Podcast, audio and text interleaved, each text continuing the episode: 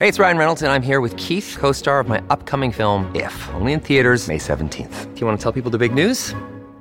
All right, I'll do it. Sign up now and you'll get unlimited for $15 a month in six months of Paramount Plus Essential Plan on us. Mintmobile.com slash switch. Upfront payment of $45 equivalent to $15 per month. Unlimited over 40 gigabytes per month. Face lower speeds. Videos at 480p. Active Mint customers by 531.24 get six months of Paramount Plus Essential Plan. Auto renews after six months. Offer ends May 31st, 2024. Separate Paramount Plus registration required. Terms and conditions apply if rated PG. Many of us have those stubborn pounds that seem impossible to lose, no matter how good we eat or how hard we work out. My solution is PlushCare. PlushCare is a leading telehealth provider with doctors who are there for you day and night to partner with you in your weight loss journey. They can prescribe FDA-approved weight loss medications like Wegovy and Zepbound for those who qualify. Plus, they accept most insurance plans. To get started, visit plushcare.com slash weight loss. That's plushcare.com slash weight loss.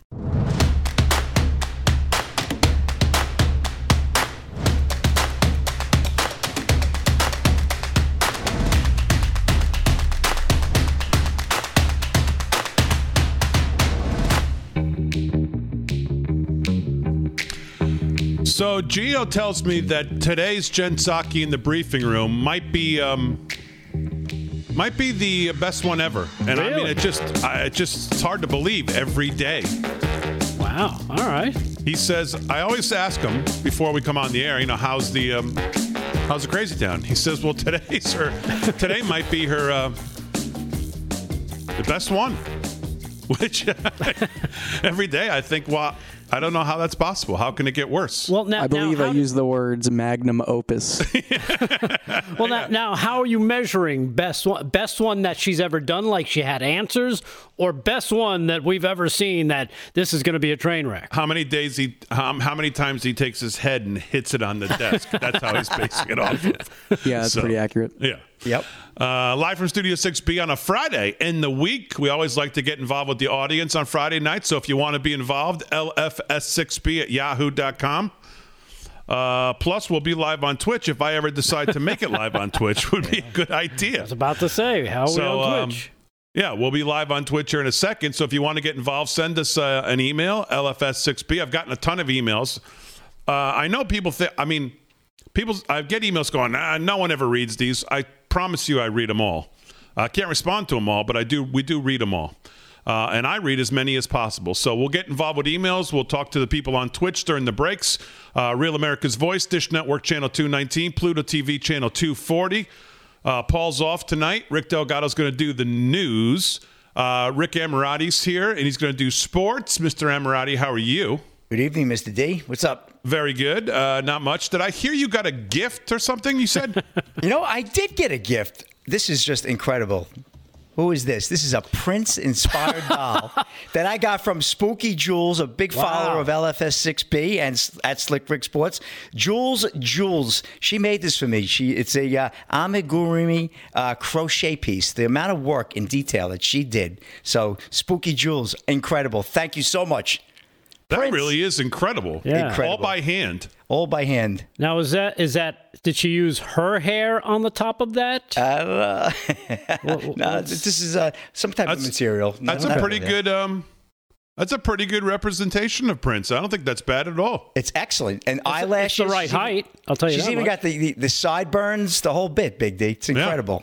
So Well, thank no, you to that's her. good. And Well, her I mean, husband, who loved the show. The audience is. I mean, it just. I don't know. You can't.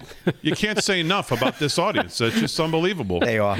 Look at him! Look at the way he's holding that thing. He's sleeping with that thing tonight. That's my That- man. That, and his my pillow are going to have a very nice night tonight. Yes. I'm seeing double. Which one's Rick? Oh my god! I know it's like mini me. yeah, exactly. So, Thank you. um, well, uh, I, I guess I, I've got to start in the New York Times this morning. I guess they decided the time was up and they'd had enough, and they were um, they were ready to drop the hammer, which is what they did. Uh, this morning, Cuomo aides rewrote nursing home report to hide higher death toll. That is the headline in the New York Times. The intervention was the earliest action yet known in an effort by Governor Andrew M. Cuomo that concealed how many nursing home residents died in the pandemic. This is written by David Goodman and Danny Hakim. Top aides to Governor Andrew Cuomo were alarmed. A report written by state health officials had just landed, and it included a count of how many nursing home residents in New York had died in the pandemic. The number? More than 9,000 by that point in June Wow. of 2020. It was not public, and the governor's most senior aides wanted to keep it that way. They re- now I just I just want you to think about this as you hear all this. Just think about and just picture these people in action as they're getting this in, talking to each other and thinking about how to hide this from you people who have been affected by this disease, people who have had this disease, people who have had family members, elderly parents, grandparents who had it, who maybe died from it, who maybe were in a nursing home that you couldn't see. All of it. Think about this as you're hearing this article. Um, they rewrote the report to take the number out, according to interviews and documents reviewed by the New York Times. The extraordinary intervention which came just as Mr. Cuomo was starting to write a book on his pandemic achievements, was the earliest act yet known in what critics have called a months long effort by the governor and his aides to obscure the full scope of nursing home deaths. After the state attorney general uh, revealed earlier this year that thousands of deaths of nursing home residents had been undercounted Mr. Cuomo finally released the complete data, saying he had withheld it out of concern that the Trump administration might pursue a politically motivated inquiry into the state's handling of the outbreak in nursing homes. But Mr. Cuomo and his aides actually began concealing the numbers months earlier, as his aides were battling their own top health officials and well before requests for data arrived from federal authorities, according to documents and interviews with six people with direct knowledge of the discussions who requested anonymity to describe the closed door debates. The central role played by the governor's top aides reflected the lengths to which Mr. Cuomo himself has gone in the middle of a deadly pandemic to control data brush aside public health expertise, and bolster his position as a national leader in the fight against the coronavirus.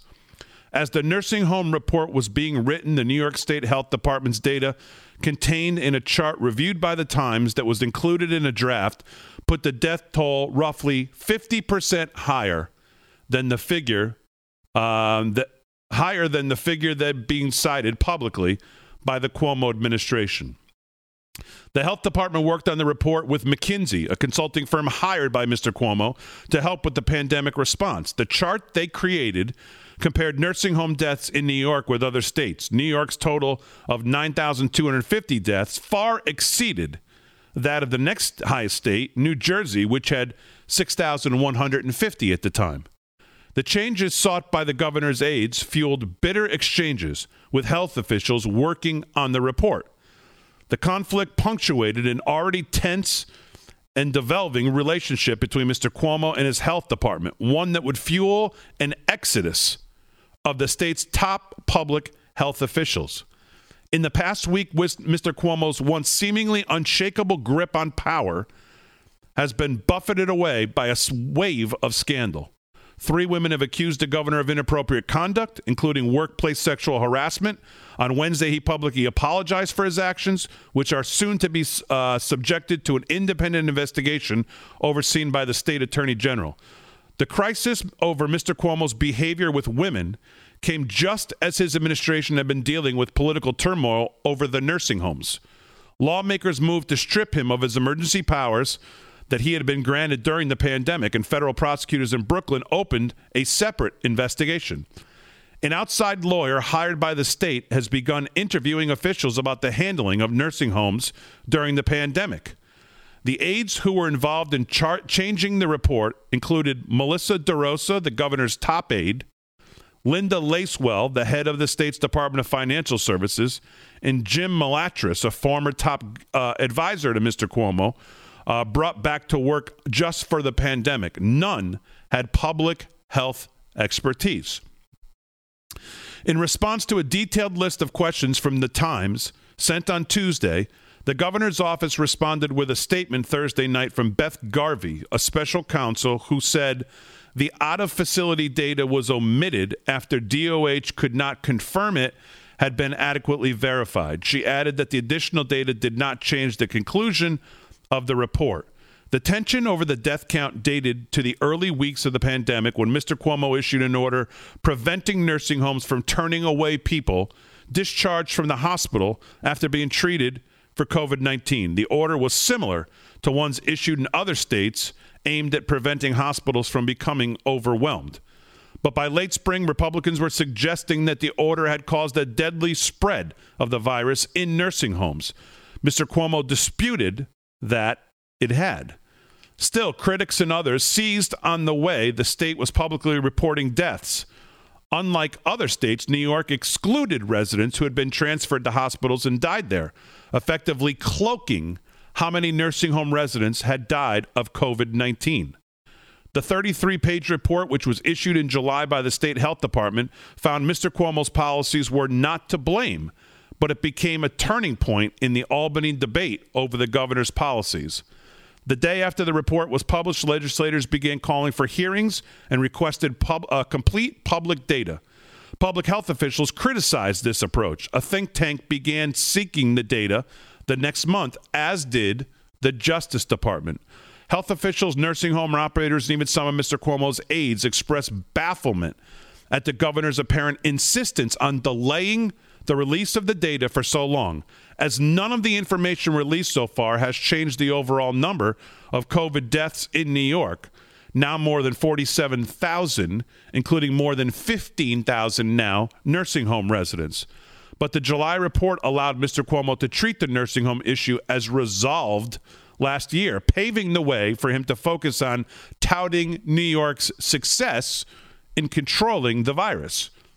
He said, quote, I'm now thinking about writing a book about what we went through, Mr. Cuomo said, four days after this report's release, his first public comments about a possible book. By that point, he was already seeking formal approval from a state ethics agency to earn outside income from book sales, according to a person with the knowledge of his planning and how he planned this at the time.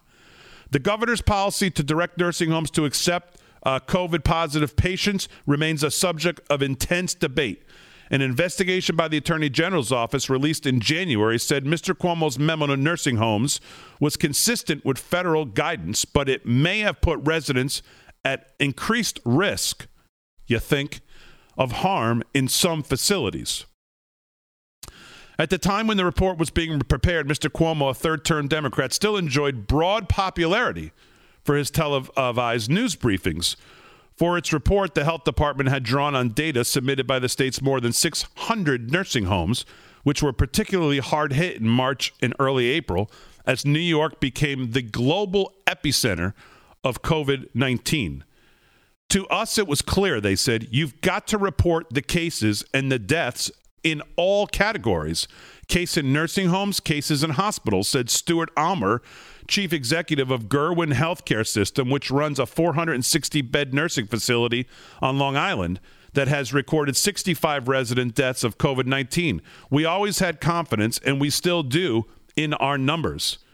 State health officials, though, could see from the data that a significant number of residents had died after being transferred to hospitals. The state health commissioner, Dr. Howard Zucker, had been aware as early as June that officials in his department believed the data was good enough to include in the report, according to two people with knowledge of the discussions. I will return to this article and finish it when we get back, and I will also play for you the sycophant media and how they treated Cuomo at this time.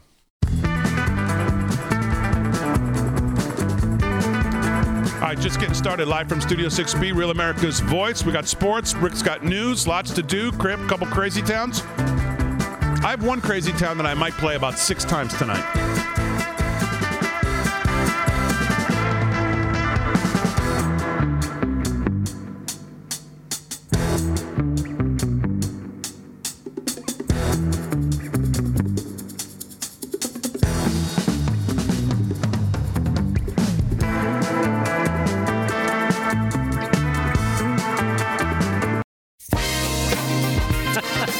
From Studio 6B, 17 past the hour. Real America's Voice, Dish Network Channel 219, Pluto TV Channel 240.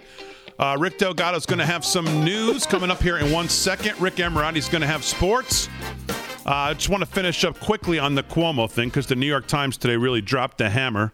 And you know, if you're the governor of New York and the New York Times is coming after you, you've pretty much lost everybody in the state, uh, and especially when you lose them. So uh, I'll just, it's long. I think it's on our, um, I'll just wrap up here a couple last paragraphs. The back and forth uh, between Dr. Eleanor Adams, who was the health department's lead on the report, uh, and Mr. Maltras, and, and the draft that was substantially rewritten uh, went well beyond the usual process of the governor's office suggesting edits to an agency report and became very intense at times, according to two people with knowledge of the discussion.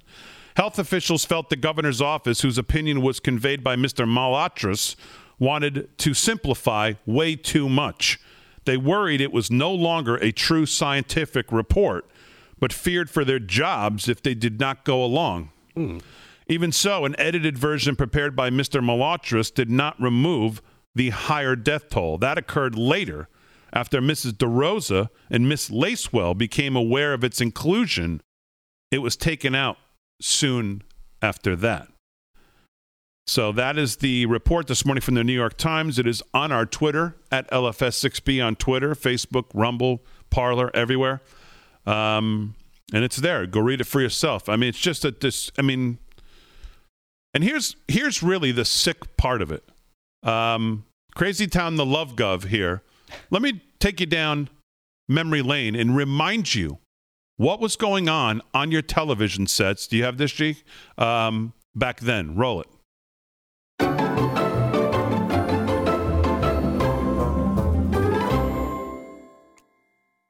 David, we're standing by for Governor Cuomo's press conference, his daily briefing. How would you contrast Cuomo and President Trump's handling of the crisis? Oh. Mm-hmm. Truth versus mendacity. Governor oh, yeah. Cuomo um, out there day after day after day, everything Trump isn't honest, direct, brave. Oh. Real leadership of the kind the President of the United States should have provided. Governor Cuomo is clearly living in a totally different reality, the actual one, than the President of the United States. Governor Cuomo has become a national leader. For a lot of people, Andrew Cuomo has become the leader of the Democratic Party. He is conveying incredible strength. You spoke to National Guard troops today in a stirring speech that, if I wasn't listening carefully, I thought you were sending soldiers off to war. This has been a remarkable show of leadership by Governor Cuomo in recent days. He's providing hope but not false hope. Governor Cuomo, no. I think, is, is, is one of the heroes on, on the front lines. With all of this adulation that you're getting for doing your job, are you thinking about running for president? Andrew Cuomo, who has a daily television show now uh, and has become, in some ways, the shadow uh, president. Maybe Trump is just a little bit mad that Governor Cuomo has become a kind of acting president. Dealing yeah. with hardship oh, actually oh, makes you stronger. That's what Governor Cuomo said earlier today. That's what I'm going to go teach my kids right now at home. Go for it. so there's your. Uh, that Boy. was your media at the time. Boy, that didn't age well, did it? No. no. Man, oh man. And, and, you know what's really, really, um, I would say, upsetting for a lot of people that's been affected by this in New York as well as the other states is that, again, he knew about this. He knew this was this was not a good thing. He, they knew that as is, as it was unfolding, it was not a good thing for the people there, but they kept hiding it. And think about it. In June of last year, they knew that this was a problem. And you think about all the people that died from that point forward that could have been saved, that had a better chance if he'd have just said, "You know what? This isn't working. We got to do we got to do a better job here. We got to let these people know that this is this is actually a, a bad policy. Let's let's change this." But he didn't do it. He hid it because his own ego wouldn't allow it. You know, I mean, again, I, I, I don't operate on a. Uh, I just operate on the most basic level. Why the audience, I think, likes to show. I mean, we just talk about things just the most basic level. At what point? I don't think you have to be the smartest, the sharpest knife in the drawer to say to yourself, well, maybe I shouldn't say to the most vulnerable populations that you can't um, say no to people coming into your nursing home that still might be positive. Do you ha- uh, do I need Dr. Fauci or do I need some Einstein to tell me nope. that that's not a good idea? Hmm, let me think about this. Should we allow possibly still infected people to take the chance to come back into the nursing home? I mean, at what point do you ever think that's a good idea to even put that one page order out in the first place? Yeah. And I mean, back to May 13th of last year, Pennsylvania's own health official, you know him as Dr. Rachel Levine, moved his own mother out of the nursing home because they knew this was not a good policy. But they didn't tell anybody else. I mean, when you type it up, I mean, I know again, I'm talking on the just, I mean, just a remedial level here, which is where I kind of operate. But when you type up the one page letter, I mean, someone else has got to see it besides him, right? And you, it, someone's got to pick it up and read it and go, okay, you can't, um, you can't, you can't um, push away people when they may be positive back. Do you think this is a good idea? I mean, doesn't that happen? Doesn't the health commissioner go, you know, do you really think this is what we want to do? We want to take people out of the hospital. They may still be contagious. We want to put them back in the long term nursing care facility to the most vulnerable population. You, is that really what we want to do? Yeah. I mean, does that conversation happen, or, or I'm simplifying it too much? I guess it didn't. Well, it must have happened because, from what I understand, too, the uh, the healthcare workers that were in the nursing homes they were complaining about this. So you know, if they knew about it, that they were probably hey rattling rattling the phone lines, going, "Hey guys, uh, this is this is stupid. Um, don't do this. Don't make us do this." You know what I mean? I think they were pretty much begging and pleading at one point. Don't please stop doing this. You can't send these people here. Right. You've got a ship in the harbor that has a thousand beds that are empty. You have the Javits Center that's a hundred thousand square feet that's been turned into a makeshift hospital. It's empty. You're telling me they have to come back here? I mean, it's just, it's really, um, it's just really mind-boggling how it even got to this, how yeah. this order even got issued. And I go back to Levin's original response to the caller. He said, "Come on, you're pulling my leg. Are you pulling my leg? Is this a real call?" I mean, that's really the response. That's the most basic, natural human response. Come on, you're kidding me, right? You don't have to be a doctor. I mean, you don't have to be a doctor to think about it. Yeah, even Dr. J could have that? figured that out. That's just unbelievable. So, uh, well, so that's the New York Times this morning. So we'll see. Um, of course, the governor says he's not going anywhere, and um, I saw somebody said if there's any other women out there, they need to come forward. Yeah, and um, that's the that is true. But uh, this this nursing home thing is the real this is the real McCoy. This is we. They need to get answers for these families. Right. Something. There has to be some justice here for this because there's no doubt you could look and say some of these people may not didn't have to die. I mean, there's just no doubt about it. Yeah, especially after June of last year when these numbers started coming in and they saw they saw how bad it was. The re- that was the red flag. If ever, you know, you know, it's like, ah, what, what was the thing that tipped you off? Uh, all the dead people. There you go. Unbelievable. Crazy. Yeah. Uh, one more thing. Uh, I don't. Actually, do we have time for this clip? No, minute 52. All right. We'll do that when we get back. Uh, Jen Psaki was asked today about uh, this Cuomo thing. One, one last thing we'll do, and then we'll move on. Uh, we'll do some news. We'll do sports. Again, I've got a couple crazy towns. One of them I'm going to play more than once for sure. Then we got to get um, to it. And I've got some other good articles to get to. What's going on at the border? It just gets worse every day, and it's a self inflicted wound by this president. So we'll talk some more about that. Live from Studio 6B. Glad you're in on a Friday night.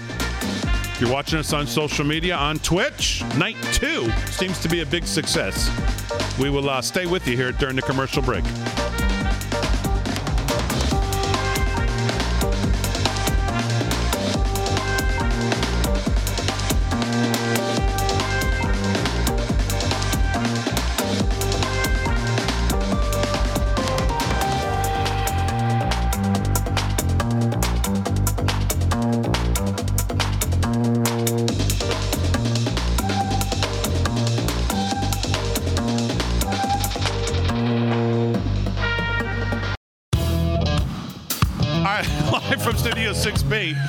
30 minutes past the hour. Uh, Real America's Voice, Dish Network, Channel 219, Pluto TV, Channel 240. Rick Delgado's going to news here in one second. Uh, Rick Emirati's going to do some sports. Let's get to this first crazy town. So the other day I showed you, I showed you Joe Biden and how this event closed with them um, not putting up the full uh, cut on YouTube. They cut it right to black because, of course, Joe stumbled into. I'll take questions here, Nance, or whatever I'm whatever I'm supposed to do. Someone tell me what I'm supposed to do, and of course, then they cut the feed after he said that because they don't want him taking any questions, of course. So that's how it ended. Well, now I'm going to take you back and show you how it started. I, it, let me just let me just give you a little clue. It ended better than it started. So um, let's start this crazy town. Roll it, G.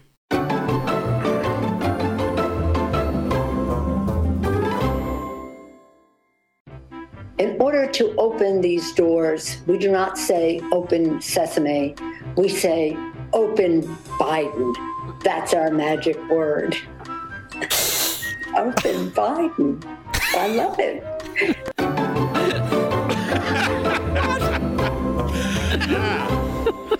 oh, open Biden. so Nance is clearly hitting the sauce again. So we say open Biden. oh, man. that is unbelievable. All right, let's do some news here with uh, Rick Delgado. What's she, going on, pal? She must be a pip at home. Anyhow, speaking of Joe Biden, turns out uh, Press Secretary uh, Jen Psaki says that yes, Resident, uh, Resident Joe Biden will be planning to hold his first full press conference by the end of the month. Did you say president or resident? Because either one fits. I, I called I call him resident. Yeah. Um, Jen Psaki told reporters in response to questions as to why he hasn't held such an event yet. She said, "We look forward to holding a full press conference in coming weeks before the end of the month, and we are working on setting a final date for that. And as soon as we do, we will let you all know." Yeah, we have uh, Jen Psaki uh, commenting on this exact oh, thing okay. here today. Uh, cut 35. Let's hear from Jen P. The P is silent. Psaki, roll it. So we're 45 days into the Biden presidency, and he has yet to hold a presser. At this point in past presidencies, uh, every president, uh, you know, from Reagan had addressed reporters, some of them multiple times. Yeah. So why the delay, Well, they and all when could can we talk. expect the president to hold a press conference? Well, first, as all of you know, the president takes questions several times a week. Uh, he took questions actually twice yesterday, uh, which What do you wanna eat, is an opportunity for the people covering the White House to ask him about whatever news is happening on any given day. We look forward to holding a full press conference in the coming weeks before the end of the month, and we're working on setting a final date for that. And as soon as we do, we will let you all know. But this president came in uh, during uh, a historic crisis, two historic crises, a pandemic like the country had not seen in decades and decades, and an economic downturn that left 10 million people out of work. So I think the American people would certainly understand if his focus and his energy and his attention has been on ensuring we secure enough vaccines to vaccinate all Americans, which we will do by the end of May, and then pushing for a, a, a rescue plan that will provide direct checks to al- almost 160 million Americans. That's where his time, energy, his focus has been. But in the meantime, he takes questions multiple times a week and looks forward to continuing to do that. And as soon as we have a press conference set, we'll let you know. Sure. Those sprays, though, are not an ideal forum for us to be asking questions. He can't hear us half the time. We get maybe two questions and then we're shuffled out. So why hasn't he answered questions from the press at this point? Is it just that he's too busy? I think he's answered questions. I, I believe the count is almost 40 times. So, uh, and I would say that his focus again is on getting recovery and relief to the American people, and he looks forward to continuing to engage with all of you and to members of the other members of the media who aren't here today. Uh, and we'll look forward to letting you know as soon as that press conference is set. I'm going to uh, I'm going to be serious. I'm starting to feel bad for her because she's not good at this at all. I mean, she's abysmally bad. And and he's so um he's just so awful. You know, politicians can most politicians or people in politics who speak a lot, they can always even when Obama was in there running his nonsense or or um his press secretaries, what's his name there? You know, you'd hear them and and you'd listen to them and inside you'd know they were kind of, you know, BSing you, but it was still like you go, all right, I could, I can maybe, uh, okay, let me. Th- At least they're here. yeah, she is so bad at it that she can't get through it. You can't even remotely try to even think or give her any benefit of the doubt. It's the, the excuses are so lame. Plus, we have the added advantage of seeing him when he's in front of the camera. He takes no questions. What is she talking about? If someone screams, Peter Doocy said to him something about, What'd you learn about the border the other day? He said, A lot and walked out. Yeah. He doesn't answer questions. He does not. I will be shocked if he does a press conference. If he does a, a legitimate get in there and let everybody have at it press conference, as many questions as they want, like Trump used to do. Like an hour and a half, two hours, and just this is it. Uh, well, I know we've been busy, but here's what's been going on. It's Go. going to be four or five handpicked, predetermined. He'll stumble in there, get up there, hold. I mean, it's come on, come on. And that, really, that's what shines through when she tries to talk because you just, it's such a level of BS that we've never seen before because he's at a level of incompetence that we've never seen before. She has no chance to even cover or remotely make these answers sound like even something that uh, even the most um, blatant sycophant Joe Biden ass kisser would believe. It's just not possible. Yeah, she she needs access to Nancy Pelosi's stash. She Because, really uh, does. She needs to. Maybe that would loosen her up a little, and she would. I mean, she is so bad at this that I'm almost starting to like. Oh God, it's. I'm just. I'm almost starting to feel bad for her in the smallest way, I don't. but not really. Yeah. She put herself in that position. She wants to be there, so it's up to her. The Uh, excuses are so lame. He's done nothing on the vaccines to push the. He hasn't been work. What's he been working? I just wish someone would say, "Well, what's he been working on? What what what specifically or a specific person could you have come in here and talk to us and tell us like we used to get about something that's happened that Joe Biden has put significant energy, time, and wisdom into to push it down the road from where it was when you got here." There's nothing. Nothing. The border is a disaster compared to what it was six weeks ago. The vaccines are moving along because of what President Trump put in place. This guy has done nothing but weaken the border. It's a human disaster. It's a self inflicted wound. He's done nothing on the vaccines to move it up from June to May. It's nonsense. It's all the same schedules. It's all the same, everything that was put in place. So he's done nothing that he can't do a press conference to take questions. Yeah. And you know what's more telling too is again you reference President Trump and what did he do? He kind of he kind of did this stuff for 4 years in your face, 2 hours a day, an hour and a half, whether he's walking to walking to the helicopter or he comes into the press briefing briefing room during the pandemic every day, 2 hours of questions, presentations, and then get, finding time to get peace deals done and, and this uh, all across the board. So when now he steps away from somebody who actually did stuff, and now you see what actual politicians do, you actually get a clearer picture of what they don't do and what they're not qualified to do and how little they actually do. But they try and take credit for everything. Uh, So it's an amazing, you know, kind of contrast. You're like, uh, th- through all 2020, he was getting hammered, Trump was, but he was still out there every day. This guy's not getting hammered, and he's putting in half days because that's all he can tolerate. And they'll never say it, but you could tell in that woman's questions from the press, and when when she throws in half the time he can't even hear us. Right.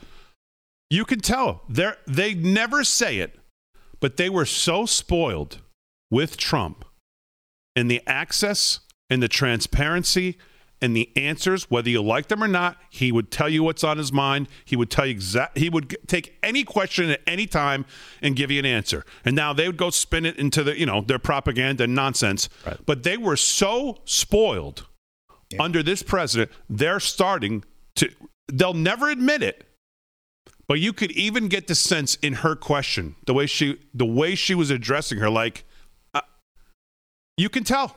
Yeah. They'll never say it, but they know how good they had it to get to, you know, Listen, of course they're you know they're going to always be more combative with a Republican president. They'll never be as combative with anyone as they were with Trump. But I'm telling you, they miss it now. Yeah, and, and no doubt. And imagine if a, a Trump or even a, uh, a different Republican was doing this to them now, what they're going through now, they'd be they'd be flying through the flying through the window trying trying to get questions. Oh yeah, what's he hiding? Yeah. What's he doing? He- What's he doing? Got back channels to Russia? Right. Uh, who knows? Exactly. Hey, speaking of uh, former President Trump, he uh, issued a statement today. Oh. And since you mentioned it, it had to do with about immigration. Uh, from the from the office of the of the 45th President of the United States, he said, "Our border is now totally out of control thanks to the disastrous leadership of Joe Biden. Our great border patrol and ICE agents have been disrespected, demeaned, and mocked by the Biden administration. A mass incursion into the country by people who should not be here is happening on an hourly basis and getting worse by the minute. Many have criminal records, many others have been spreading COVID.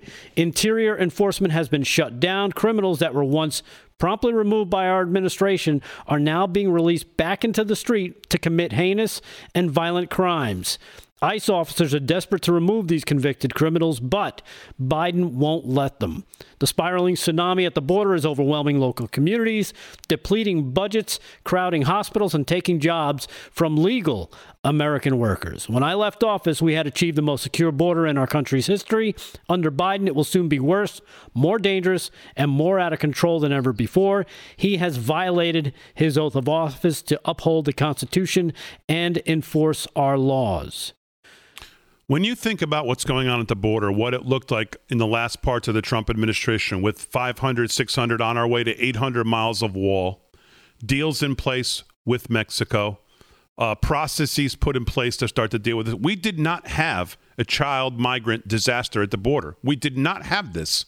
We have it now because Joe Biden has taken all of that out of uh, all those processes and thrown them to the wind. All these deals where we cut, where we said to people, if you want refugee status, you're not going to do it here in the United States. You do it in Mexico, you do it whatever country you're coming from. You don't do it here because we know, and I'm going to back ICE and I'm going to back Border Patrol and I'm going to give them what they want. We know that 99% of you are not showing back up to your court date and we're not releasing you into the country. Well, all of that's out the window now. Yeah.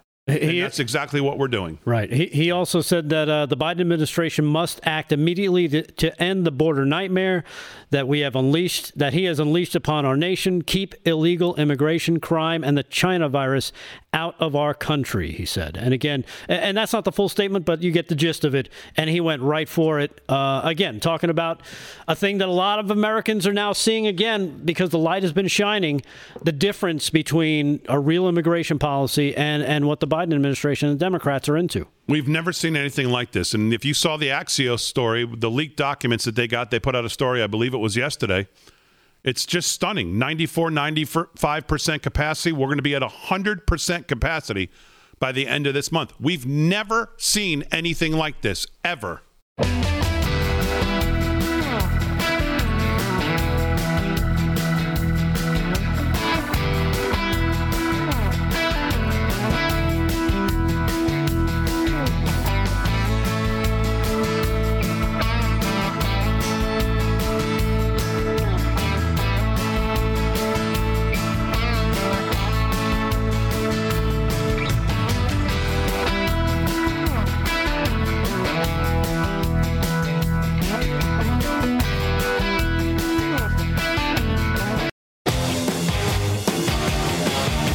All right, 13 to the hour, live from Studio 6B on a Friday night. Got to get over to the uh, to the emails and see if there's any emails.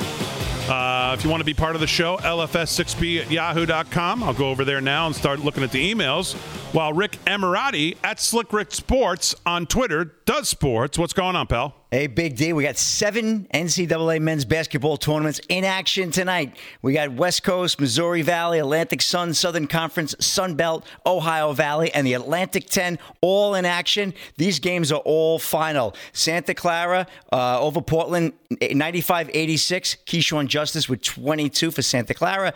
Uh, St. Bonaventure over Duquesne, 75 59. Osun Osunniyi, 18 points for St. Bonaventure. Uh, Loyola of Illinois. Illinois 73 to 49 over Southern Illinois. St. Louis over UMass 86 72. Tre Mitchell with 30 uh, in the losing effort for UMass. Well, 30 points. That's a rough loss for that young man. Um, and Liberty over Stetson 77 64. Uh, VCU over Dayton. That was 73 68. Indiana State 53 to 43 over uh, Evansville, Tyreke Key with 19 for Indiana State to leave old scores. Uh, Citadel over WSWCU 100 to 86. Davidson over George Mason 99 76. Arkansas State 62. Uh, Georgia Southern 58 and um, Louisiana Monroe 80 uh, to 72 over Southern Alabama. Games that are currently in action now are North Alabama leading um, Florida Gulf, uh, Gulf Coast University 79 65. Belmont 27 21 over JSU. Mercer leads Samford 29 17. And we'll get to the other late games in the next sports segment. NHL action, not as lengthy, but we got a couple of games in action tonight. Bruins right now lead the Capitals 4 zip. That's at the end of two. And the Lightning lead the Blackhawks 2 to 1 at the end of the first.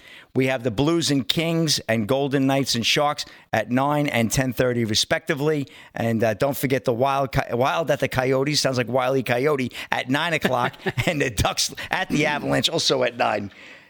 And let's go to the rodeo, Big D. Friday yeah. night, we love the rodeo. That is our, at least Mr. Rick's favorite segment of the night. PRCA Rodeo, the Parada del Sol in beautiful Scottsdale, Arizona at the Westworld Arena. Um, round one results, bull riding. These are just in, live action now. Roscoe Jarboe on Lucky Charm, 88 and a half. Steer wrestling, Stephen Culling in 4.1 seconds. Team roping, Garrett Rogers and Jake Minor, 4.6 seconds. Tie down, Bo Pickett, 8.2 seconds. Go Bo. Uh, and bow racing, Christian Brashears, 17.93 seconds for the ladies. In action over the weekend, we have the American Rodeo in Arlington, Texas, at my Dallas Cowboys AT&T Stadium, and we have the Poplar Bluff, Missouri Black River Coliseum Extreme Bulls and Bands. I guess we're gonna have a battle of the bands there after the Bulls, and. Uh, um, we have the uh, Abilene Pro Bull Riders Touring Pro Division, uh, Abilene, Texas, Taylor County Expo Center. These are all March 5th and 6th over the weekend, 7:30 p.m. tip off. And Slick Rick Sports will have a full rodeo and bull rider recap Monday night. We Look forward to that. Round two, Arnold Palmer Invitational, presented by MasterCard, Bay Hill Club and Lodge, Orlando, Florida. You ever golf down there, Big D? Um, in Orlando? Yeah. Bay no, Hill but Club? I no, I've I've played um, Sawgrass though. Sawgrass, where they have the players. Great course. Well, right now, Corey Rogers, who was number two last night, has now gone up to number one. He's from Canada. He's a two day nine under. He shot a 69 today for a two day 135. And in second is Martin Laird from Scotland. He shot a, uh, he's, he's, he's um, uh, eight under, shot a 67 today for a two day 136. We had a three way tie between Hovland, Rory McIlroy and Griffin, all two strokes behind Conners. So it's really tight up top. And like I said, come Sunday, usually the guy on top doesn't hold on. So we'll see. We'll, we'll have a report on that as well Monday night. Um, and that I got a good one here. Submission from one of, uh, my followers, great follower at Slick Rick Sports, is um, at Dancer D. Lewis. She shared with me this uh, article, which is something we've been talking about the last couple of nights, Big D and Rick. Uh, the red state stands up for female athletes with bill banning biological males from girls' sports. This is an AP report in the Western Journal News. The Mississippi House voted Wednesday to ban biological males from competing in girls or women's sports in the state schools and universities. The bill lead, heads to Republican Governor Tate Reeves in the next several days, and he's expected to sign it into law. Nice. Mississippi is one of more than 20 states with lawmakers proposing such measures this year. Democratic President Joe Biden signed an executive order on January 20th, the day he took office, that bans discrimination based on gender identity in school sports and elsewhere. Girls deserve to compete on a level playing field, Republican Representative Becky Currie said before the Mississippi House. Allowing males to compete in girls' sports destroys fair competition and women's athletic opportunities, which, again, we've been discussing on the show. The House voted 81 to 28 to pass the bill. Six representatives did not vote, and seven voted present, which counts neither or, for or nor against the bill. The Republican-controlled state Senate passed the bill 34 to 9 on February 11th, with five senators not voting and four voting not president. So Tate Reeves, the governor, had uh, tweeted out a couple of things, which I really think hit home. And here was his tweets. If there's one thing that we are passionate about in the Reeves family, it's my daughter's sports. I know that the lessons learned through team sports have led so many successful lives and careers for women and have truly helped provide a more equal opportunity for success. My girls practice tirelessly, they work hard, they've learned how to win, and yes, they've learned what it feels like to be on the wrong end of the final score. It's true bonding, but my happiest and proudest dad moments. It is also why I am so disappointed over President Biden's actions to force young girls like them to compete with biological males for access to athletics. It will limit opportunity for so many competitors like my daughters. It is bad policy and it is wrong for America. And I thought that was a great piece. I want to thank Diane for that. And, uh, you know, really does speak to what we've been talking about, how unfair it is. I know, Rick, you've commented on this as well. Oh, yeah. Well, you know, because, you know, I mean, it's so obvious to see. I, even, even in pros, even if you were to take the best tennis player, say Rafael Nadal, yeah. and put him up against who was the young girl that just won the Australian? What's her name? Uh, well, you have Serena Williams and you have Osaka, Naomi right. Osaka. Put them two in a match together. Who's going to win? Who yeah. do you think is going to win? Yeah. Maybe Osaka gets a couple points, but that's it. She's going to get routed. And that's basically what you're seeing. Yep. You would see that across the board, no matter what sport volleyball, track, softball, what have you. Right. So, absolutely, good point, Rick. And uh, just one last one there, Big D. Uh, Yahoo Sports reports that uh, Washington officially releases Alex Smith after comeback player of the year season. This is from Cassandra Negley of Yahoo Sports. The Washington football team made it official on Friday and released quarterback Alex Smith, the 2020 NFL comeback player of the year, after his return from a gruesome leg injury that nearly ended his career. Smith's uh, time with the team appeared to be coming to an end after a report Monday that the team would be parting ways with him after an injury to Kyle Allen and poor play by Dwayne Haskins. Smith took the reins and led the team to a 5 1 record down the stretch. It was enough to win the NFC East at a you know, horrible 7 9 overall, but they did win a playoff berth. Smith returns 37 in May, wants to keep playing, and for the first time in a career spanning 16 years, he is a free agent. His veteran leadership and solid play will be assets. So, you know, he did go through a gruesome injury. He had a, he had a leg infection after his surgery and uh, really had to go through a lot to come back. There was even a point where they were talking about possibly amputating the leg because the infection got so bad. So he overcame so much, and uh, you know we wish him luck. Great quarterback, but you know, Big D. 24 million against the cap. The Redskins, I think they had to make that move, and they have some young quarterbacks, uh, including that fella uh, Heinicke, who had a really good uh, playoff run there last year right at the end for them. So, yeah, we'll see what happens with that. And that's a wrap in sports, Big D, for the first segment. Okay, very good. I remember when they, um, the Redskins, uh, well, the Washington football team got knocked off by Brady in the playoffs this year. Brady said to him at the end of the game, they had him mic'd up, and he said, "You know, you're my hero, man, for what you went through." Yeah. To uh, Alex Smith. So, yeah, I mean, they almost he almost lost both. Uh, he almost lost that leg. And at some point, I think they thought they feared for his life. The infection was so bad. That's Never mind true. losing his leg. I mean, it was just horrific what he went through. Yeah. And to so, come back and get on the field is amazing. Yeah, it is amazing. Um, all right, hour two coming up. Lots to do. We'll do some viewer emails here coming up right now. Live from Studio 6B on a Friday night. Glad you're in. Hour two, more news, more Crazy Town, more Jen Psaki.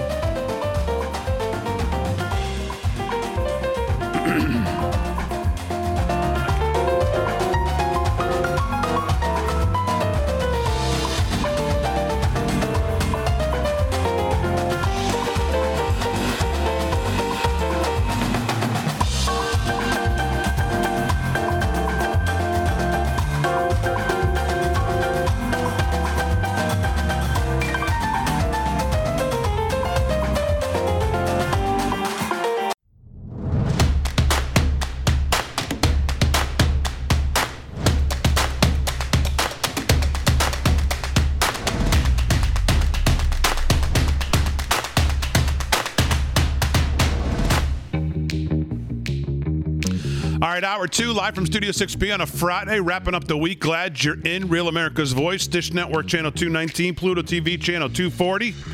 Rick's going to do more sports. Gio, Fran are here. Uh, Rick Delgado's here sitting in for Paul. Uh, he's going to do some news. He's going to do it right now. What's going on, pal? Yeah, and there's a lot of different things that are popping up, which I find interesting. So let's jump to uh, to one that you you started to uh, talk about. I think we were in the break. Uh, Dame, when you mentioned uh, Senate Minority Leader Mitch McConnell, who is now reportedly looking to step down before the end of his term. He's exploring things. yeah, baby. I saw this. I saw this headline in the Intercept, and I got so hot I almost had to take a shower. Mitch McConnell working with Kentucky legislature on Senate exit strategy. Here's the strategy: get out now. yeah, and he and it's a six-year term. He just got elected in 2020, uh, serving since 1985. The Kentucky senator, who was elected to his seventh term, term limits, uh, is reportedly working with Kentucky state legislator leg- legislature on an exit strategy. The plan involves passing a bill through the state legislature that would strip power from the hands of the governor to appoint McConnell's successor and instead make it the duty of the Republican Party in the state. Huh, I wonder why he wants to do that. The sudden shift is part of McConnell's plan to secure his legacy. Well, of course, he needs he needs to keep his beak wet, uh, which is reportedly on shaky ground following a public split with former President Donald Trump after the January 6th uh, insurrection, they say. Uh, McConnell voted to acquit Trump at the impeachment hearing, but said Trump was practically and morally responsible for the attack on the Capitol. That led to calls for censure by Kentucky Republicans, but McConnell is yet to face such action. The reason he wants to do that is because under Kentucky law, currently, right now, the power to appoint his uh, predecessor, I mean, his um, um, McConnell's replacement would fall to the governor, right. who's a Democrat. That's why he wants it because he doesn't want Andy Beshear appointing his um, replacement. That's why he wants to do that. So in that move, I support him. Right. let's now, get let's get Daniel Cameron in there. How about that? That might work. I don't even know who he is, but I'll take him over uh, McConnell any day. McConnell stirred up controversy after saying he didn't watch Trump's speech at CPAC 2021, further indicating that he might be willing to end his association with the Republican Party altogether. The senator is facing a crisis of identity as he attempts to keep the GOP from splitting over their future. So you have that. And then another Mitch McConnell story has to do with his wife. Turns out the IG faults Elaine Chao, his wife, Mrs. Mitch McConnell, at transportation over ethics concerns. Remember, she was the uh, Secretary of Transportation, and I guess the watchdog over there wanted her criminally investigated late last year when she was the secretary, but was rebuffed. Uh, the Transportation Department's watchdog asked the Justice Department to criminally investigate Mrs. Mitch McConnell late last year over concerns she misused her office when she was uh, President Donald Trump's transportation secretary. According to a report released on Wednesday, the report said the department's inspector general found that Chao had used her staff and office for personal tasks, you know, running errands and to promote a shipping business owned by Chao's father and sisters in an apparent violation of federal ethics rules. But when the inspector general's office referred its findings to the U.S. Attorney's Office in Washington, prosecutors at the Justice Department who focus on public inter- integrity cases both declined to bring charges, the report said. Uh, Chao, the wife of Senate Republican leader Mitch McConnell of Kentucky, stepped down from her job earlier this year uh, in the last weeks of the Trump administration, citing her disapproval of the January 6th Capitol mayhem. So there you have it's it's it's kind of uh, it's kind of kind of odd. All of a sudden now she's being looked at. He's looking to get out, and uh, then of course if you want to keep going with some swamp creature news, why not go over to Liz Cheney in Wyoming? Shall we? Yes, it turns out Wyoming State Legislator Chuck Gray is getting ready to challenge Representative Liz Cheney in the Republican primary. This out of just the news. Uh, Chuck Gray has announced his bid to secure the Republican nomination to run for the U.S. House seat in 2022. But in order to secure that nomination, Gray will have to defeat the incumbent. Liz Cheney in the primary. Cheney, the daughter of the former Vice President Dick Cheney, was one of the 10 House Republicans who voted in favor of impeaching then President Trump earlier this year. It's abundantly clear to those of us who actually live in Wyoming that Liz Cheney's views, her positions uh, are nothing more than a stepping stone, and we're just supposed to go along with it, he said. Well, not anymore. Uh, Wyoming agrees with President Trump, he said. It is time to get rid of Liz Cheney, in, in his statement. My proven record of leadership for the people of Wyoming is the polar opposite of hers, and it is why I'm proud to announce my intent to seek the Republican Party's nomination to serve the citizens of Wyoming in the U.S. House of Representatives. So, I mean, anybody should be able to beat. I, I could beat Liz Cheney in Wyoming if, if I ran. I should be able to beat her. Anyone should be able to beat her.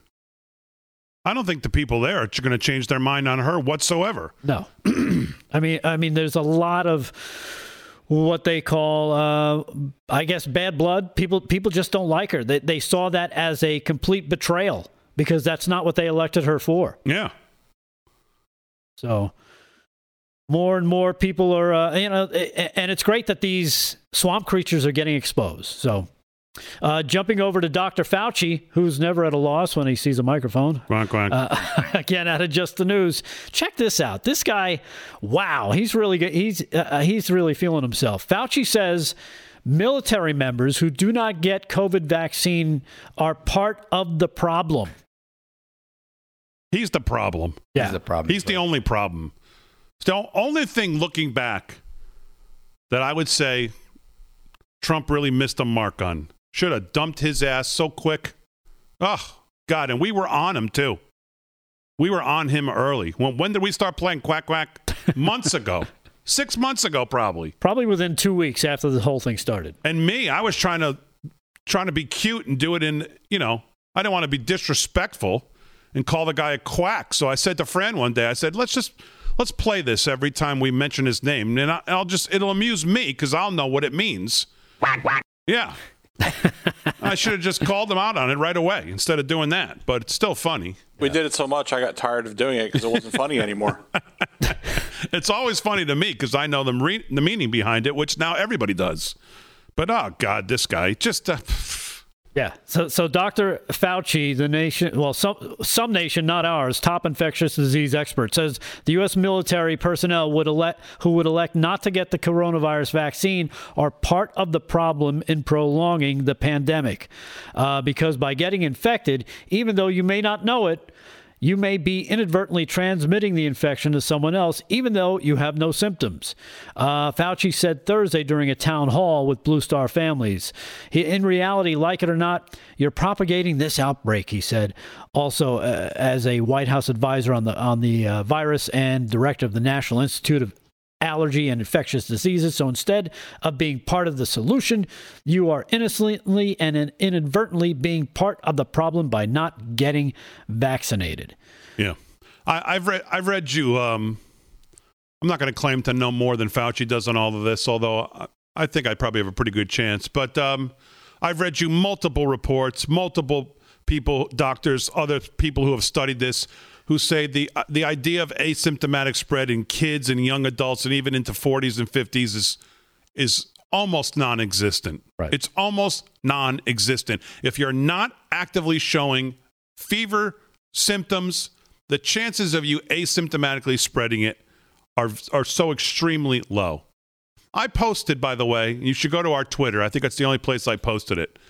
Um, a rant today by Charles Hoskinson about lockdowns and government and this whole idea of just this um, author- authoritarian um, lockdown that these guys they just don't want to relinquish the power. They do not want to relinquish and he goes through it's a little long um, but I, I really encourage you to watch it. This is not someone who's politically um, really wants to be politically involved. He wants to run his company but Manny makes so many good points about the difference between basic liberty and tyranny that we are seeing now with these governors and these mass mandates and these lockdowns and the follow the science crowd who are the last people to follow the science. Um, it's on our Twitter, and it's I think it's called uh, something a conversation about lockdowns. It's about 8, 9, 10, 11 minutes. I don't know. It's it's not that long but it's really worth watching. And he makes some, I mean, he's brilliantly smart.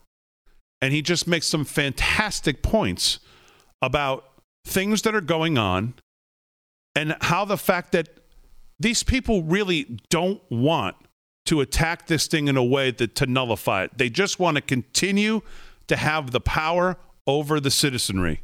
They want to have the power over your lives. They want continued, continued, continued. Okay, another variant. Now you need new shots. You got to do this. The Right. goalposts got to move again. We got to move again. We got to move again. We need and it- it's just Mm. enough. Yeah, we, we need another 100 days of masks for everybody because the first 100 days wasn't enough, and we're going to flatten this curve in 15 months instead of 15 days. It- one of the things he said, which I thought was, it's one of those. He said, you know, he. I think he said he had somebody had told him that there was had had been discussion within the government about do we take enough vaccine from the original vaccines that were ready to go and get it to Hawaii so that we could vaccinate the entire island of Hawaii almost in advance get a herd, herd immunity there to see what the what life is like upon full vaccination of one. sp- I guess because it would have been pretty easy to do. Right. Not a huge island. I guess not a, a huge number of vaccines would be needed. And he said it was bantered around, never pursued. Other things that would take minimal money, like billions of the two billion dollars, which I mean the government spends on. I mean, please to to toilet to, to get a, yeah to get ahead of some of these um, viruses, the possible pandemics that could be uh, you know next coming into the country from God knows where or what. Uh, just never even looked at, never even addressed, never even given the time of day, like on real research from real people, real doctors, brilliant research, peer reviewed studies, all of the stuff that you hear that they, that, you know, Fauci, ah, it's got to be double blinded, peer reviewed, this, that, and the other thing. Well, here you have that, and they don't want to pay any attention to it. I mean, on so many things. So I'm telling you, it's a great 12 minutes to watch. It's on our Twitter. Um, I shared it this morning, and if you have time, and you're as bothered by this, um, what's going on with the mask, and now we're getting vaccines, and they're saying, no, I still can't do this. Right. Still got to social distance. Still can't open things up. You still got to you still got to hide from everybody because that's the only way to really stay safe. You got to wrap yourself in bubble wrap. Why, why don't you just why don't you just uh, dig a hole and bury yourself? And we're raising, as he said, raising a generation of kids that are just, I mean, that are afraid to be around the grandparents because they think that close proximity equals death. So it's it's really worth watching.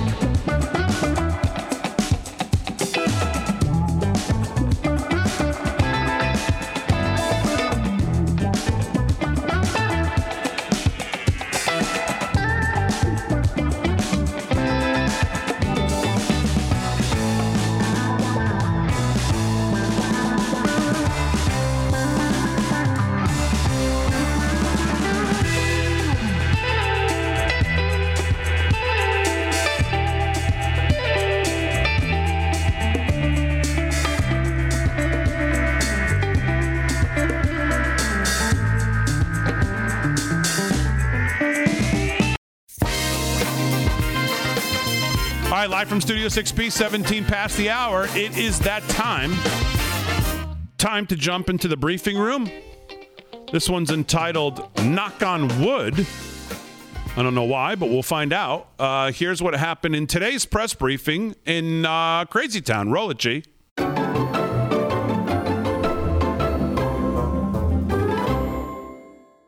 Okay.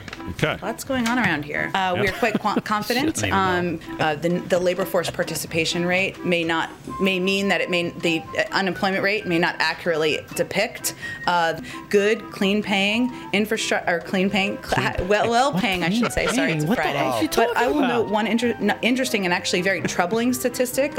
Uh, per our economic team, I'm not an economist, as you all know. Uh, um, combined uh, with, of course, um, um, this the extension. I'm an English and English these are examples of um, why I think this is a package. We think this is a package that is um, incredibly appealing to um, many progressives in the country, and certainly should be to all progressives um, in in uh, in the Congress. You know, the Uh, place. unem- I I already talked about that, so I'll skip that over that. We are certainly confident, hopeful and confident confident that we will. Uh, sure. And, and as the secretary also said last week, was that last week? It feels. I'm not sure. I don't know. It may have been this week. It, um, Whatever. uh, uh, and on infrastructure, I'd certainly. I don't have these this in front of me, but I'm sure you have all have lots of research assistants who can look at who has supported infrastructure in the past. I think we would all love research assistance, by the way. Well, s- some of you do. You can you can steal them from other outlets. It could be like a sharing of resources. Indeed, but I did want to circle back to the top. Uh, and on the second one, uh, say that one more time. You know, the president has been clear. We don't have new policy to announce. We're six weeks into an administration, Oh. and we join, rejoined Six weeks now, uh, the World Health Organization on the first day of the Biden administration, so that the United States could once again lead in an international forum. Waste money. So the president is satisfied with the way that whole report work is going ahead right now? No, it's not. It's not. They're holding on it. Right. So he's, he's is he satisfied or not with it? I, I would say he is feels it's a positive sign, as I just said, um, because they're not releasing a report where we expressed concerns about the origin of the data, So, uh, the uh, lack of transparency, he thinks uh, and this that is we felt it would send uh, uh, a, a negative message about, uh, not a negative message, I should say, kind of the inaccurate you did message about the origins of the pandemic. Is he confident that that's going to be the We'll real look at deal? the data in the report. We, ha- we have all long said we'd like to see the underlying data, but again, we, we feel the hold on releasing the interim report uh, was, uh, we were gratified by that step that was taken. As of March 1st, the Congress has not invited the president to deliver the State of the Union address, meaning he has so far gone the longest of any president in his first year without uh, confirming a date for the State of the Union. I think he was with right, the so exception far of gone. President Nixon in 1969. Oh, a little bit of history, I like it. Do we expect an announcement soon on that, or uh, We'll, we'll see. is he going to operate with back channels to Ankara? I- I'm not familiar with this individual or, or this uh, engagement, uh, but uh, I certainly the president uh, has many global leaders, world leaders. He's still needs to call, uh, and he will venture to do that in the in the coming weeks and months. Call President Erdogan. I'm sure at some point about uh, the use or the attempted uh, use of uh, vaccines uh, as a means of diplomacy uh, by Russia and China. Uh, we, of course, um, support. Um, we put a readout of the call out. I'd have to talk to our national security team and see if that's something. If, if, if it was raised on the other end, we'd leave that to them. I don't think there was any intention of raising that from our end, so they may have more to speak to it from our end, from their end. Sorry. We uh, have to take into account a number of factors, including the fact that we don't know which vaccine works uh, is most effective with children. That testing is still ongoing. We don't know the uh, most effective as it relates to all the variants. That is still ongoing. Oh, yeah. Uh, so anyone who is going to, anyone should take, everyone in this country, I should say, should take whatever vaccine they have access to. And I would say that uh, any of my colleagues at the time would say that uh, we didn't do enough to uh, explain to the American people what the benefits were of the rescue plan, uh, and to, and we didn't do enough to do it in terms that uh, uh, people would be talking about at their dinner tables. Uh, vast majority of the American people support the American Rescue Plan, including Republicans. Uh, and so I think really the question is uh, why are Republicans in Congress who aren't supporting this package uh, outliers in where the American public is? Go ahead, Alexandra. Alexandra, I was looking at you. Sorry, go ahead. Go ahead. Go ahead, Francesca. Uh, I would just say that the president president's view um, is uh, maybe not well known, but let me restate it state it here. I'm not aware of discussions directly with state legislatures, slate legislators. Um, if he had had those discussions, you might li- might would likely know, I should say. But oh, oh okay.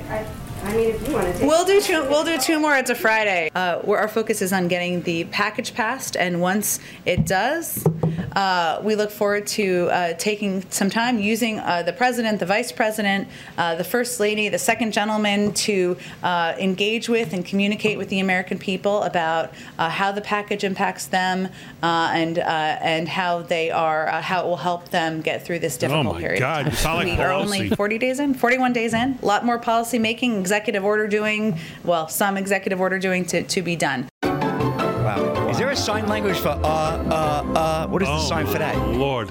Wow. Holy moly. There's a couple things in there. I have n- literally no idea what you're talking about. Did she say kids getting vaccinated, that there's still studies going on? Yeah. What? And then she said Republicans are on board. They passed it in the House by 10 votes. It was strictly party line. It passed in the Senate with Kamala Harris breaking the tie. What is she talking about? Gee, you were right. What'd you call it? What was the uh, term you used? It was her what? Uh, her magnum opus, I would say. I'd say so far. I think you're right on. That's that's just, that's just. Uh, I don't know. She's so confident in the bill that she had to knock on wood that it would pass. You know what you should do? Try and do one where where it just focuses on every time she throws her hair. If she does that at least 200 times per per uh, press conference. Unbelievable. Um, all right, let's do some news here. Um, Rick Delgado. I want to get to um, I want to get to Senator Ron Johnson, who I don't know how many of you saw this when they were doing the hearing on the January 6th Capitol. But Ron Johnson questioned the, I believe she was the assistant director Yeah. of uh, FBI for counterterrorism. And he asked her some questions that I, I did not pick up on um, until now. And I'm going to play that five minutes for you at the bottom of the hour because it's, um, well, let's just say it goes against some of the, it, it, it drastically cuts against the narrative of of President Trump and this insurrection. And I'll tell you why that is when I show you the clips. Illusion. Um, speaking of Senator Ron Johnson, by the way, he was grinding the gears of Senate to to a halt as he sought to move, as of course President Biden sought to move forward the 1.9 trillion dollar COVID relief bill. It was just the latest step by Johnson, who is up for reelection in his state, uh, to burnish his Trump credentials, and that meant taking a two pronged approach to the hardball tactics. First, he was forcing the Senate clerks to read the entire piece of legislation, all 600 pages, a delaying tactic that irritated the Democrats and even some Republicans.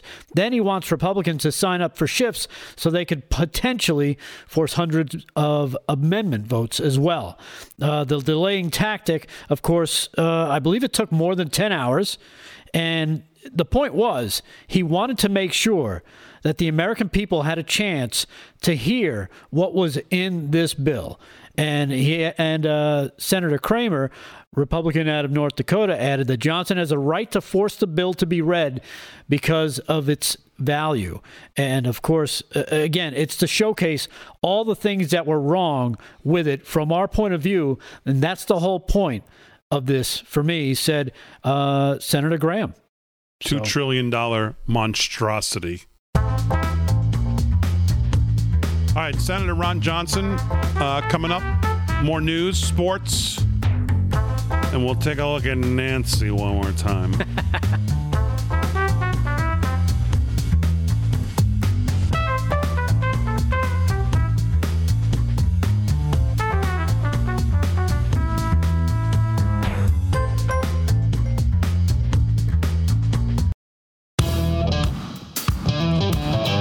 live from Studio 6B. I want to get right to this. Um, Senator Ron Johnson was questioning the FBI. Uh, let me get her name so I don't screw it up here. Her name is.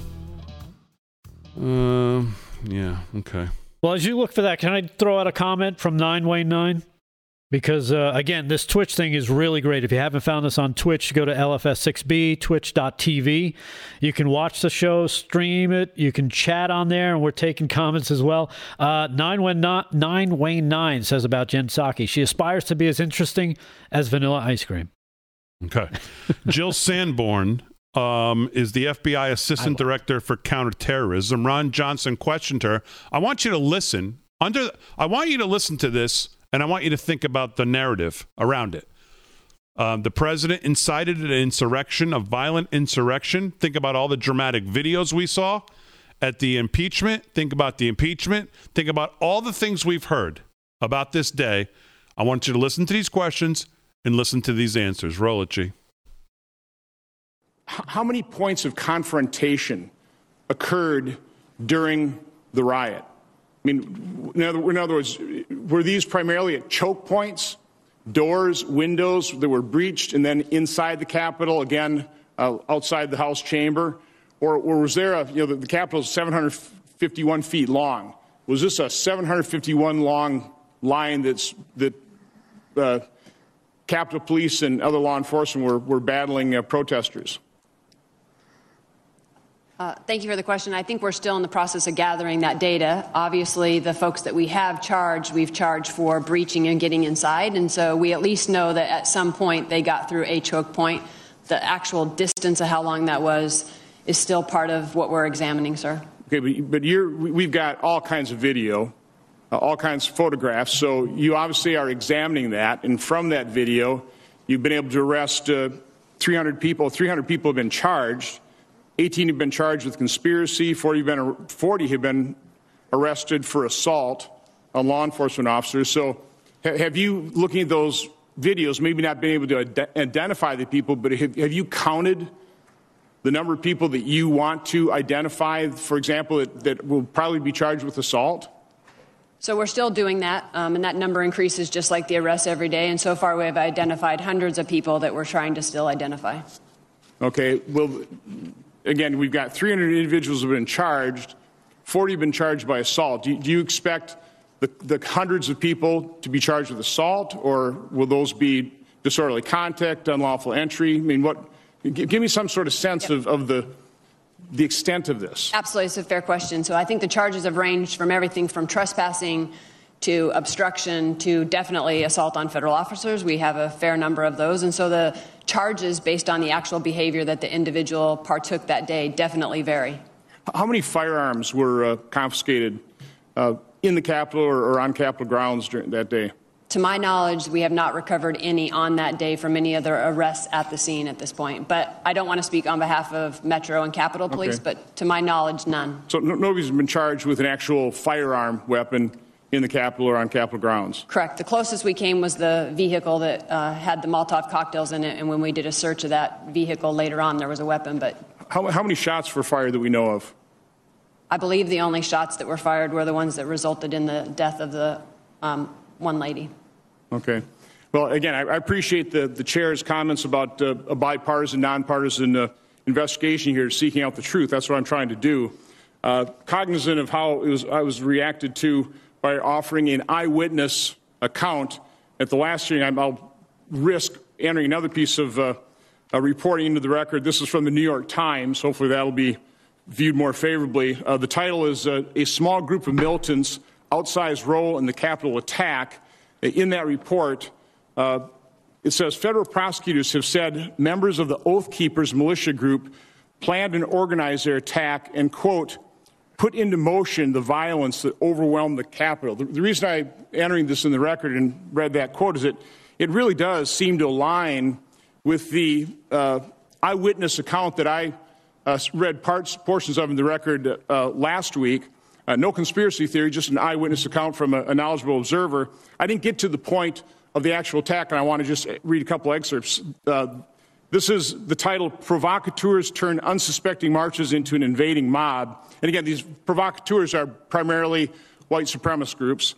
Then a loud bellowing shout from behind, quote, forward, do not retreat, forward. Then two other men standing across from one another on the high granite curbs on either side of the footpath okay, bellowed gee, variations of that's forward, fine. do the not rest of it, he, re- he reads the rest of this, but the points were the, those questions. So here you have the media you have all, every Democrat, you have impeachment, you have all the stuff we've gone through, you have constant barrage of any TV, CNN, MSNBC, all of them telling us the president in, in, incited a violent insurrection. Insurrectionists took over the Capitol, violent. Now, you either denounce violence or you don't. We denounce violence of all kinds. We have all all the time. So we are not saying it wasn't a horrific event. It absolutely was. What these people thought they were achieving is beyond me. They if, if they catch them for whether it's trespassing or what, all the things she just listed, fine. They should have done the same thing all summer when there was the White House was violently attacked on the night that the president accepted the Republican uh, nomination, and Rand Paul was viciously attacked in the streets with his wife, and all of the people leaving the White House were vi- viciously attacked. Portland, the, the courthouse was viciously attacked. Minnesota, the police station was burned down. The city was ransacked. Hundreds of billions of dollars of damage everywhere. And none of it was denounced by the Democrats. None of it. Shootings, killings, everything. Here you have questions of the director of the assistant director of the FBI for counterterrorism asked how many weapons were recovered from from this event. Zero. How many shots were fired? One from Capitol Police that unfortunately killed this poor girl. So I, I just again we denounce violence, and I'm, that's not what this is about.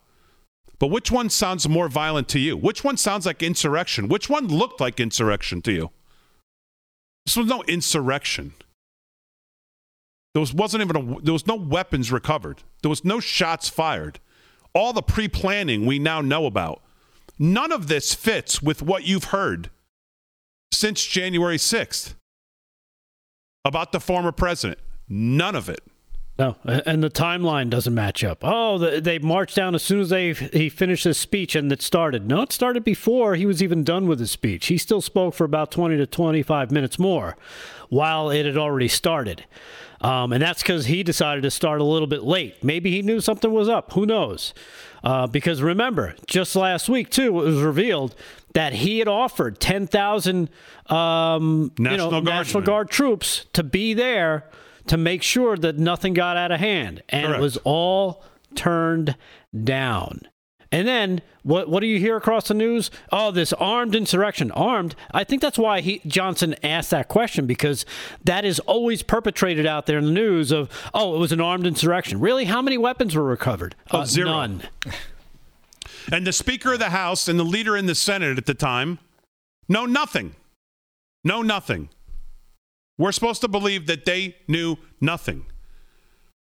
Now, the sergeant at arms says that um, somebody, whether it was him or said that they said no to the national because they didn't like the optics. We've heard that. Right. And the timelines for those guys don't match because last week when they were speaking up on the Hill, when they were testifying, Sund actually had it down to the minute. I guess he was keeping track. He had a log or something of when he made a call at 109 and he didn't hear back from the sergeant at arms until after 2 o'clock, more than an hour after he put in his request. Meanwhile, he was trying to say, well, at 138, so and so told me not to uh, not to have the or, or, or approve the National Guard or something like that. So something wasn't lying. Somebody is lying there. And I don't think it's Sund because everything he's talked about, he talked about two days, three days early, trying to get troops in. He didn't like what he was hearing. He was getting some information, some intel sent to him, and they were trying to get ready for what they thought could get out of hand. And everybody, it's like a Benghazi all over again. Here's the proof. We need help. We need help. Nope, nope. Everybody's turn, turning their back. Don't even look. Don't even look because they wanted something to happen.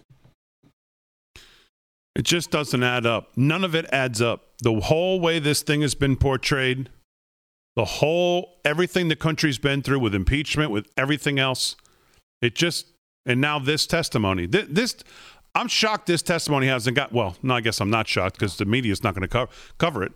Uh, I mean, that cuts against so heavy against everything we've heard insurrection, violent insurrection. There's no firearms. There was no firearms of any kind.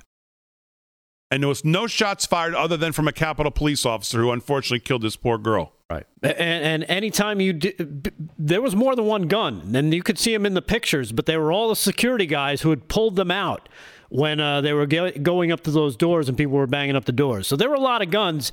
It was just a security detail, and the police had them, not anybody else, even though they want to call it an armed insurrection. Yeah.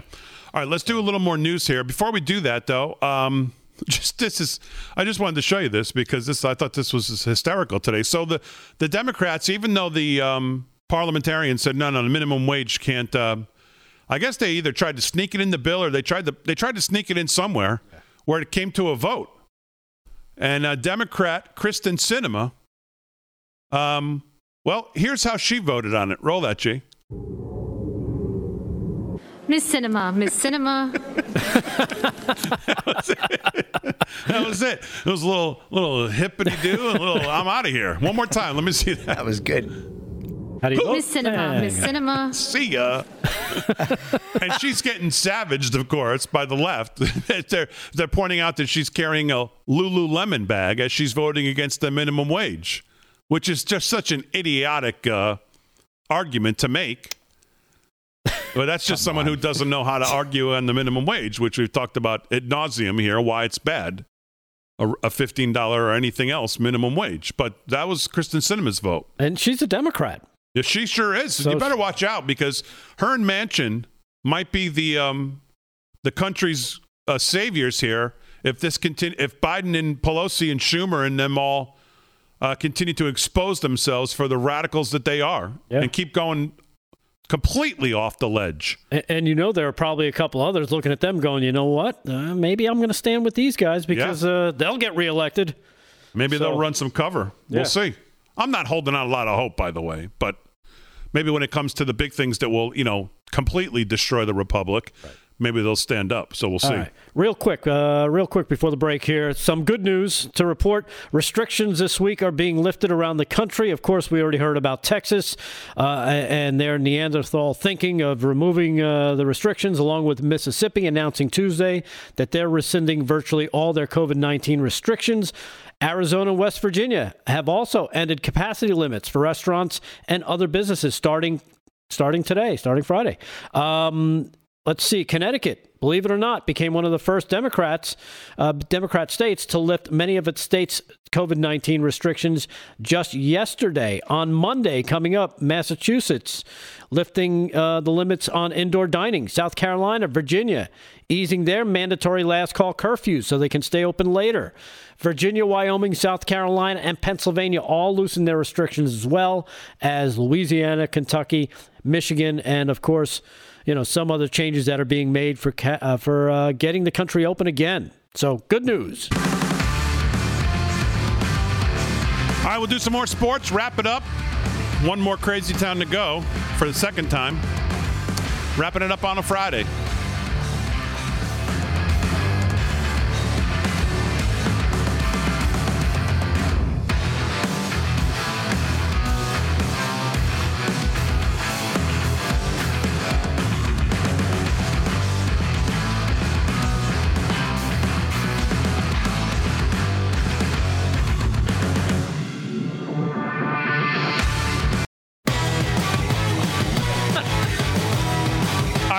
Studio 6B. 13 till the hour. Oh, God, that was a good one. Uh, time to do some sports. And here with that is Rick Emirati. What's going on, pal? Okay, wrapping up a big night here in the uh, NCAA men's basketball. Lots of tournaments going on. As I said, seven different tournaments. Uh, and right now, um, North Alabama leading uh, Florida Gulf Coast 79 to 65. Uh, Belmont is leading uh, JSU uh, 54 to 41. Uh, early on, Troy uh, 18 to uh, 15 over Texas Arlington, and Mercer all over Samford 72 to 43. That's uh, late second half. Uh, San Francisco trails LMU 23 22. Uh, Missouri is State over uh, Valparaiso 21 to 9. And uh, Deron Phillip, you know, Big D, is one of our big followers for a long time. He wanted to give a shout out to Utah Valley, who's playing Grand Canyon U. Actually, wants to give a shout out to Grand Canyon U with Coach Bryce Drew. The the Antelopes or Go Lopes, uh, they're going for the WAC uh, regular season championship tonight. They trailing right now 21-19. So everybody's getting fired up about college basketball. And uh, next weekend, next Sunday is the selection tournament. Big day. They're whack. Yeah, yeah whack. Conference is whack. It is a whack conference, but we're going to give Duran a shout out for his team. And right now, NHL action switching gears to the ice. Bruins all over the Washington Capitals, five to one, late third. Uh, Blackhawks and Lightning's in a good one, tied two two. That's in the third. And uh, Wild Coyotes, Wild is leading the Coyotes three zip, and that's in the second. Ducks over the Avalanche, one nothing in the first. Blues and Kings right now, uh, nothing nothing, and the Golden Knights and Sharks play tonight at ten thirty. Tennessee high school basketball team barred from postseason after coach's son punches opposing coach. The team was also fined $2,000. This is by Gabrielle Fernandez of CBS Sports. Yeah, listen to this one, big deal. A girls' high school basketball team in Tennessee had its season end suddenly after its coach's son decided to punch an opposing, opposing coach in the face repeatedly. In addition to the postseason ban this year, the team at Arlington High School will face fines and other penalties, according to Tennessee's Secondary School Athletic Association. The incident happened on March 2nd when, after a game between Arlington and Dyer County High School, a kid jumped on one of the coaches for Dyer County and punched him multiple times in the face. Uh, the child was later revealed to be the son of Arlington's head coach, and even though he does not attend the school his dad coaches at, the punishment was still levied towards the dad's program. In a statement given to the local station Fox 13, Arlington Community Schools cited law enforcement to note that this attack didn't exactly come out of nowhere, but also listed the punishments that the board is considering. It's been reported to law enforcement that the Dyer County coach was allegedly directing insults towards the AHS coach after the last night's game in the parking lot when the incident invol- involving the minor occurred. So, a little craziness going on there in uh, high school basketball where the coach's son comes out of the uh, stands and goes out and punches one of the other coaches. Crazy. You know, So- you know what's terrible about that too is that the girls on that team are now being punished for the coach's son, who who's not, uh, I guess, affiliated, has no like direct involvement with that team. So it kind of feel bad for those girls because, you know, now they're now their season's ruined because of this kid. And that's a great point, Rick, and I'm glad you brought that up because that was on my mind as well. The team, which went 13 and 2 this season, will also not qualify for any team wide or, as you point, individual awards. So, yeah, those girls probably had nothing to do with it at all. And unfortunately, they're, you know, casual bystanders, so to speak, and they lost out on it. I mean, I, I don't know. Sometimes you just wonder. I mean, what's going on with these kids growing up these days? I mean, I oh, what I don't know the story about this. I mean, what's behind the scenes here? But just, I mean, as someone who obviously was a kid in high school, was a son, and now has a son. I, I just could you even imagine even these kind of thoughts running through your? I mean, I sat in the high school stands watching. What? Out of control. Yeah. Out of people, control. People get nuts. They- Absolutely. They, they, think their kids going to the NFL or the NBA and all, and, and they lose their minds. Yeah, they live. And, and what they should do is just say, you know what, coach, you're out. Son, stay away from the school and get get an interim coach to at least get these girls to finish out. Because 13 and two, that's a pretty good record. And I'm sure some of these girls are, you know, seniors. Yeah, I'll tell you something. My obviously my son's played basketball, it's all kinds of sports as he gets older. Some of these games I go to, I I have to stand by myself way way in the back because I can't sit in the where the parents sit because they're so a lot of them are so out of control. Yeah, the poor referees. No, I mean. I mean out of control to where we could al- we've al- I've almost had incidents like things like that. Wow. With parents Crazy. that are so out of control at these games. Yep. I know the referees take a lot of abuse too, and that's a whole nother story. Um, one more big D. Uh, what to watch in sports this weekend? We get the light heavyweight championship, UFC 259, Blachowicz versus uh, Adesanya. Uh, that's going to be tomorrow night at the UFC Apex in Las Vegas, Nevada. Uh, is the champ. He's 27 and 8, but he's plus 200. He's the dog. Israel Adesanya, who a lot of people are talking about being a big a big to do in the UFC, is 20 and 0. He's minus 240, and that's going to be a pay per view event. 89.95, big D. Expensive uh, expensive night in UFC. And also on the undercard, the ladies, Amanda Nunes uh, is going putting her championship belt on the line. Uh, she's minus 1100 as she defends her belt versus Megan Anderson, who's plus 700. So good UFC action tomorrow night for our MMA fans. Um, that is a that card is worth every dollar of that. I'm gonna tell you right now. Santos Rakic is a great fight. Yep. Uh, Peter Yan, Aljamain Sterling might be the fight of the night. I'm gonna call that maybe the fight of the night. Nunes um, and Megan Anderson is gonna be good. And I mean, th- that's worth it. I mean, if, if you're into UFC, I'll pay that in four seconds and, and watch it. I mean, I've watched every one, but I know you're a big fan. That's a great main card. That great main card. I know it's going to be a big. Uh, that's going to be a really good uh, headline there too. That uh, light heavyweight championship at uh, 200 and 205 pounds. They both laid in. Uh, and NASCAR also in Las Vegas this weekend. 3:30 on Sunday. The Cup Series continues on Fox. And last but not least, Big D. I know you won't be tuning in, but the uh, NBA Sunday night 6:30 is the NBA three point contest on TNT, and then we have eight o'clock NBA All Star game. And for the first time ever, the dunk contest will be during halftime of that game, and that tips off at 8 p.m. Uh, and we'll see what happens there. Uh, Team Durant versus Team LeBron. The dunk contest is during the All Star game. I know, Big D. That's That's exactly terrible. What happened to Super Saturday Night? No, You can't do it anymore. Can't do it. Can't get the fans in there. You're right, Rick. Yep. Even even though it would make Oh, more yeah. sense because Yeah. you'd have it spread out. Don't you want people to have more space between things and not have to be so congested? So now you're going to put guys who may not be in the All Star game. Well, they're going to show up there with their families too uh, on the same day as the game. It makes no sense. Yep, and when uh, unbelievable, and uh, we'll have a rip rip roaring Rick recap Monday night on all this. Wow, he's got a rip you, um, Did you report on NASCAR, by the way? I did, yeah. sure. Okay. At three thirty, they got the Cup Series in Vegas, baby. Fox. Hey, did um, Rory McIlroy uh, break 100? Uh, uh, he's, well, for his two day is one thirty seven. He Is he in the no, lead? No, he, no, he's in third place. He's Okay, tied for good. third. Yeah. Okay, that's not lo- that's not low enough, but that's better than first. okay, we'll see what happens tomorrow and Sunday. We can only hope he falls in the uh, lake on 18 and DQs or something. So, ah, you got it. Uh, all right. Any other news here, uh, Delgado, or do you just want to drink your coffee all night? What Uh, else? you know, we could uh, we could uh, just drink some coffee, or we could wrap up. Um, but don't you want to do a little uh, Pelosi? All right, one more time here, G. Let's let's let's take it home on a on a high on a whiskey high here. Roll it.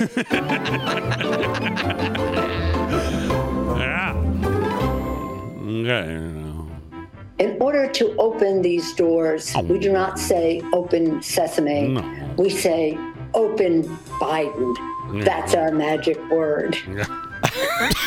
open Biden. I love it.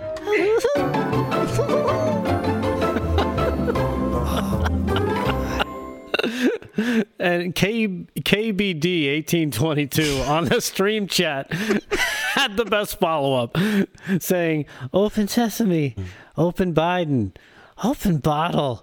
Bottle opener. Yeah, that's it. I need a bottle opener. Somebody get me a bottle opener.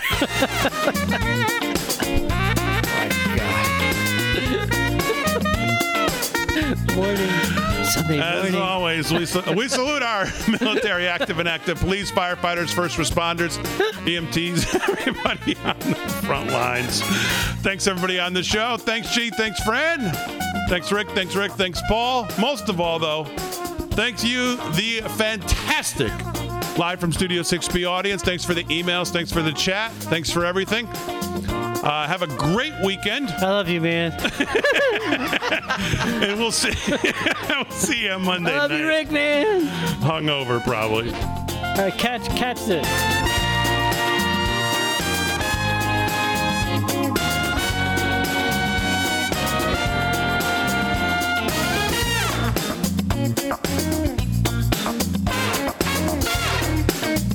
it.